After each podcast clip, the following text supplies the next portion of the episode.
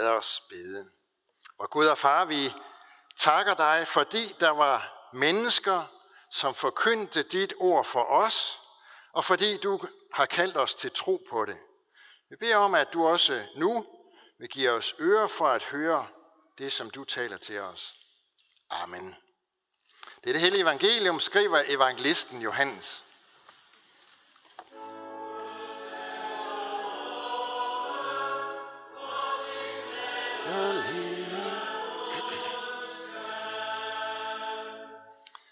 Næste dag stod Johannes der igen med to af sine disciple. Han ser, Johan, øh, han ser Jesus komme gående og siger, se, der er Guds lam. De to disciple hørte, hvad han sagde og fulgte efter Jesus. Da Jesus vendte sig om og så dem følge efter, sagde han, hvad vil I? De svarede, Rabbi, hvor bor du? Rabbi betyder mester. Han sagde til dem, kom og se. De gik med og så, hvor han boede, og han blev hos dem den dag. Det var ved den tiende time. Andreas, Simon Peters bror, var den ene af de to, som havde hørt, hvad Johannes sagde og var fulgt efter Jesus. Først møder han sin bror Simon og siger til ham, vi har mødt Messias, det betyder Kristus. Han tog ham med hen til Jesus. Da Jesus så ham, sagde han, du er Simon, Johannes' søn. Du skal kaldes Kefas. Det er det samme som Peter. Næste dag vil han tage til Galilea og møder Filip. Jesus siger til ham, følg mig. Filip var fra Bethsaida, den samme by som Andreas og Peter. Filip møder Nathanael og siger til ham, ham som Moses har skrevet om i loven og lige så profeterne, ham har vi mødt, Jesus, Josefs søn fra Nazareth. Nathanael spurgte, kan noget godt komme fra Nazareth? Jesus sagde til ham, kom og se. Jesus så Nathanael komme hen imod sig og sagde om ham, se, der er sandelig en israelit, som er uden svig. Nathanael spurgte ham, hvor kender du mig fra? Jesus svarede ham, jeg så dig, før Filip kaldte på dig, mens du var under fintræet. Nathanael udbrød, Rabbi, du er Guds søn, du er Israels konge. Jesus sagde til ham, tror du, fordi jeg sagde til dig, at jeg så dig under fintræet, du skal få større ting at se end det? Og han sagde til ham, sandelig, sandelig, siger jeg, I skal se himlen åbne og Guds engle stige op og stige ned over menneskesønnen. Amen.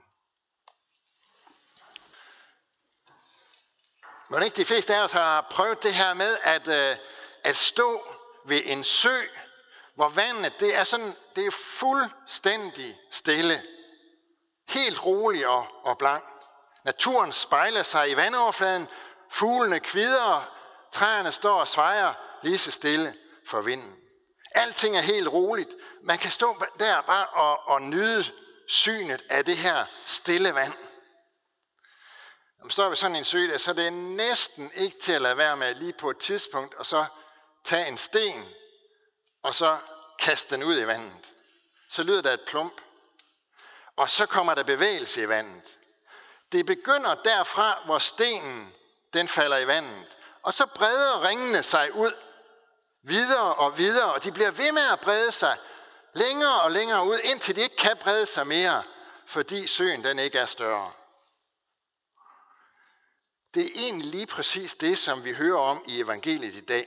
Fordi det er jo begyndelsen til det hele, vi hører om her. Vi hører om, hvordan Jesus han samler den første kristne menighed omkring sig, og vi hører om, hvordan budskabet og troen på ham når længere og længere og længere ud. Det begynder med, at der falder en sten i vandet, og stenen den lå i Johannes Døbers hånd. Og ringene de bredte sig, og de har bredt sig lige siden, og de skal blive ved med at brede sig, indtil den dag, hvor de ikke kan mere, fordi Jesus han kommer igen og opretter sit rige her på jorden. Derfor kan vi også synge det sådan, som vi gør det i en af Grundtvigs store og herlige pinsesalmer. Salighedsord i apostlenes spor vandrer til jorderigs ender. Så ingen menneskefod har rørt pletten, hvor ikke dets røst blev hørt. Det er sådan budskabet om Jesus er blevet spredt ud over jorden. Det er sådan, det begyndte. Ved at de, der havde set, hvem han var, og var kommet til tro på ham, vidnede om ham for de mennesker, som var omkring ham, Og sådan er det så fortsat lige siden dengang, ved at ringene har bredt sig i vandet. Derfor er der også god grund til, at vi ser lidt nærmere på det vidnesbyrd, som de aflægger de her mennesker, som vi øh, møder i dagens evangelium. Den første, vi møder, det er altså Johannes Døberen. Dagen forinden, der har han stået dernede ved, ved Jordanfloden, hvor han døbte, hvor han prædikede omvendelse, og så ser han Jesus komme hen i, imod sig, og så står, øh, og så står der, at han siger til dem, som står øh, der ved ham, rundt omkring ham, han siger, se, der er Guds lam, som bærer verdens synd. Der er Guds lam, som bærer verdens synd. Nu står han her altså igen, sammen med den her gang to disciple. Igen kommer Jesus til Johannes, og igen vidner Johannes på samme måde og siger til de her to, der står der, se, der er Guds lam. Og nu er, er det nok sådan, at hvis der er en øh, her i dag, som begynder at tale om, om Guds lam, en præst eller sådan noget, så øh, det er ikke sådan noget, der vækker speciel opsigt. Det var lidt anderledes med de her disciple, som Johannes han står med, fordi de var jo jøder. Og derfor vidste de også helt præcist, hvad det er, Johannes han taler om, når han udpeger Jesus som Guds lam. En hver jøde vil nemlig straks forstå, at Johannes han forbinder Jesus med det lam, som jøderne slagtede, når der skulle øh, fejres påske. Påsken, det er jo for jøderne festen for udfrielsen af Ægypten, og derfor indledes festen også med, at der slagtes et lam, som er uden plet og lyde, som det hedder. Altså det betyder, at det er et fejlfrit lam. Det lam, det blev slagtet til minde om det lam, der skulle slagtes i alle israelitiske hjem inden den 10. plage under udfrielsen. Så skulle blodet fra lammet, det skulle jo så smøres på dørstolperne til husene. Og lammets blod betød, at dødsenglen gik forbi israeliternes huse. Det jødiske ord, som, øh, eller det ord, som vi bruger for påske, det, det jødiske ord, det betyder jo faktisk lige præcis forbigang. For jøderne var påsken altså befri, en befrielses, en, en frelsesfest. Og frelsen var afhængig af lammet. Men påsken var og er samtidig en håbets fest for jøderne. For hvad Gud engang gjorde, altså under, under udfrielsen, det vil han gøre igen. Derfor er der heller ikke nogen tvivl om, at Johannes' to disciple, de har straks forstået, hvad det var, Johannes han mente, når han peger på Jesus og siger, der er Guds lam. De er fuldstændig med på, hvad det er, han tænker på, hvad det er, han mener. Så peger han nemlig og siger, der er det lam, som Gud har givet os til udfrielse og til frelse. Og dagen før, der han altså også gjort klart, hvordan det her det skulle foregå ved at sige, der er det lam, som bærer verdens synd. Det er ikke sikkert, at Johannes han helt selv har forstået den fulde mening med de her ord, fordi det var jo først øh, tre år senere, at Jesus skulle give sit liv for at bære menneskers synd. Men Johannes han talte profetisk, og han vidnede om det, han havde set, nemlig om Jesus som Guds lam.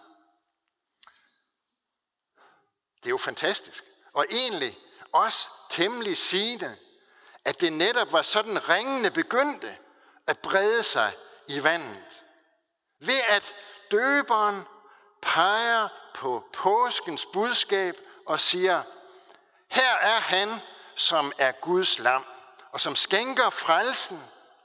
Det er fantastisk at sigende, fordi sådan begyndte det jo også for Magnus for lidt siden. Sådan begyndte det for de babyer, som, øh, som sang for os her for lidt siden. Sådan begyndte det for hver af os. Ved at der engang var en døber, som døbte os i faderens og søndens og helligåndens navn, og pegede på påskens budskab og sagde, Jesus Kristus, han er det Guds lam for dig, som betyder frelse, og som betyder forløsning, som betyder udfrielse så gælder det om for os, at vi følger ham, at vi bliver disciple af ham. Og det var jo det, de gjorde, de her to disciple, som stod der ved Johannes. De fulgte Jesus. Og da Jesus han så vender sig om til dem og spørger dem, hvad vil I? Jamen, så kalder de ham for rabbi og mest, eller mester. Og sådan er der også mange mennesker, der i dag anser Jesus for at være en stor mester, eller et ædelt forbillede. En man må have respekt for, for det han gjorde. Men Jesus vil ikke blot, at vi skal anse ham for at være en stor mester, eller et forbillede, eller noget i den stil. En man ser op til. For det kommer der ingen disciple ud af. Og det bliver der ingen menighed ved. For det syn på ham, det bliver aldrig til frelse for os. Så bliver han bare et forbillede, en vi ser op til, en, en stor øh, kanon. Når han ønsker netop, at vi skal se ham, som det Johannes kaldte ham, Guds lam, der bærer verdens synd. Derfor siger han også til de to, to øh, disciple, da de spørger ham, hvor han bor, så siger han, kom og se. Kom og se. Og sådan lyder det også til os. Kom og se. Det drejer sig ikke om at kunne fremvise den rette tro, eller have det rette syn på Jesus, for at vi må komme til ham. Når hans kald, hans indbydelse lyder, kom og se. Kom og se, hvem jeg er. Kom og se, hvad jeg har gjort for dig. Kom og se, hvordan min frelse, den også gælder for dig. Kom og se, hvordan det er. Jeg er Guds lam, som bærer verdens synd, også din. Kom og se. Og det gjorde de så, de her to disciple. Og så fik de virkelig at se, hvem Jesus er.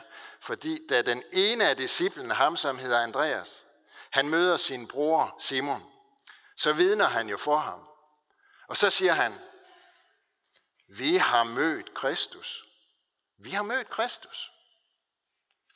Igen, så er det måske sådan, at det er ikke noget, det, det lyder ikke sådan specielt i vores ører. Det er jo ikke noget særligt. Vi taler om Kristus, og selvfølgelig ved vi, at Jesus han er Kristus. Men for Simon, der var det jo anderledes.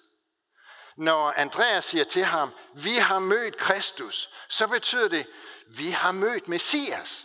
Altså, vi har mødt ham, som Gud har lovet, at han vil sende til frelse, til befrielse for sit folk. Vi har mødt ham. Vi har mødt ham, som vi har ventet på, som vi stadigvæk venter på. Så betyder det, at vi har mødt ham, som Gud han har lovet, at han vil sende frelse og oprejsning til sit folk igen. Vi har mødt ham, ham som er Guds salvede, fordi det er jo det, det betyder, når man kalder ham for Kristus. Ham, som Gud har udvalgt, ham, som er sendt fra Gud, ham har vi mødt.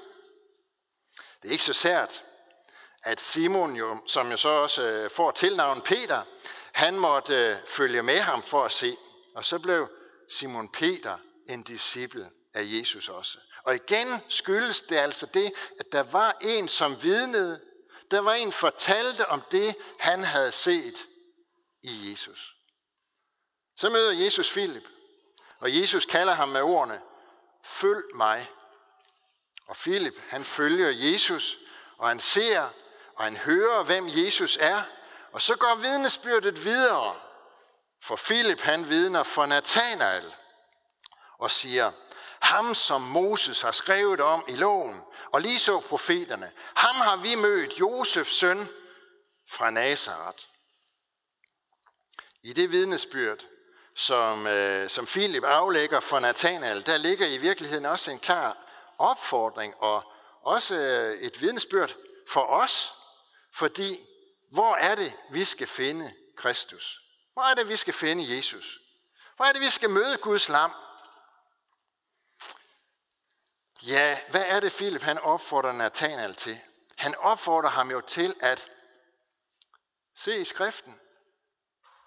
Så vidner han, ham som der er skrevet om, ham har vi mødt.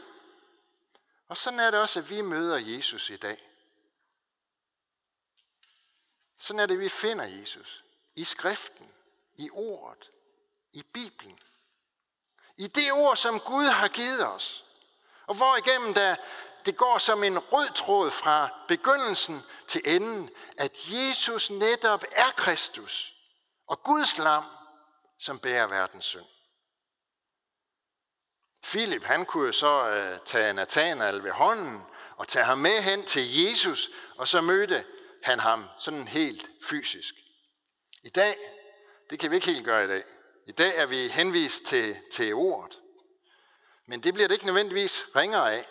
Fordi det ord, som vi er henvist til, det er jo netop Guds ord, som vidner om Jesus.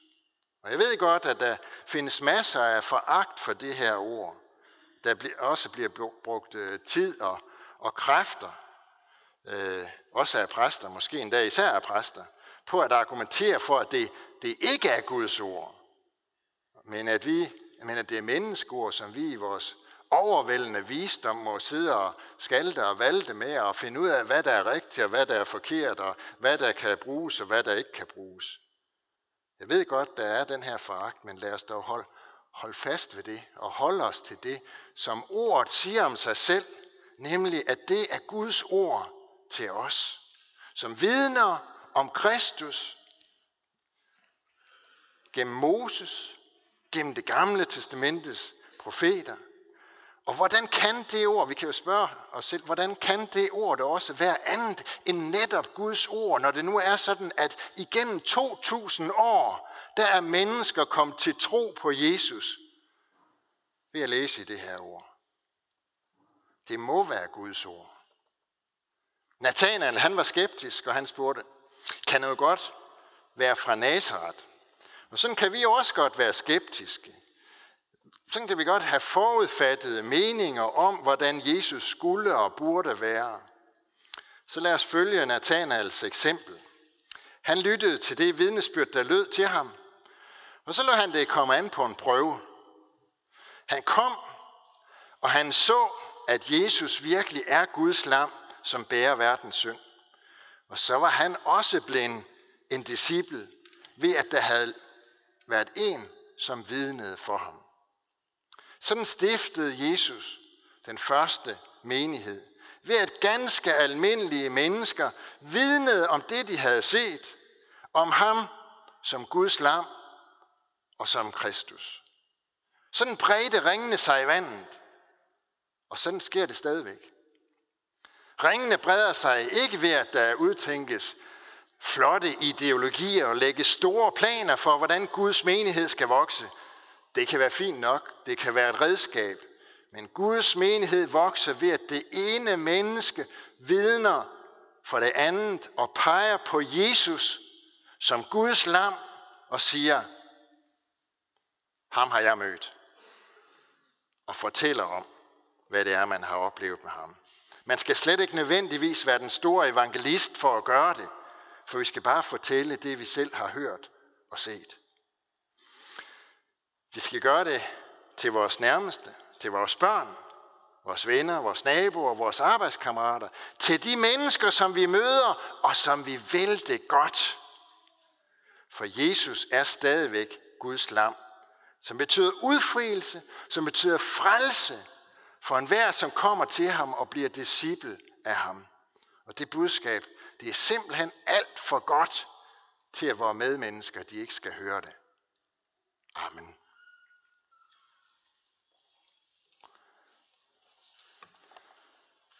Vi lover og priser og takker dig, hvor Gud, Far, Søn og Helligånd, du som var, er og bliver en sand treenig Gud, højlovet fra første begyndelse, nu og i al evighed. Vi takker dig for dit ord til os, for din kirke på jorden. Og vi beder for din menighed her ved Herning Kirke, lad ordet bære frugt og bevare os i troen på dig, og forny os i håbet om dit komme.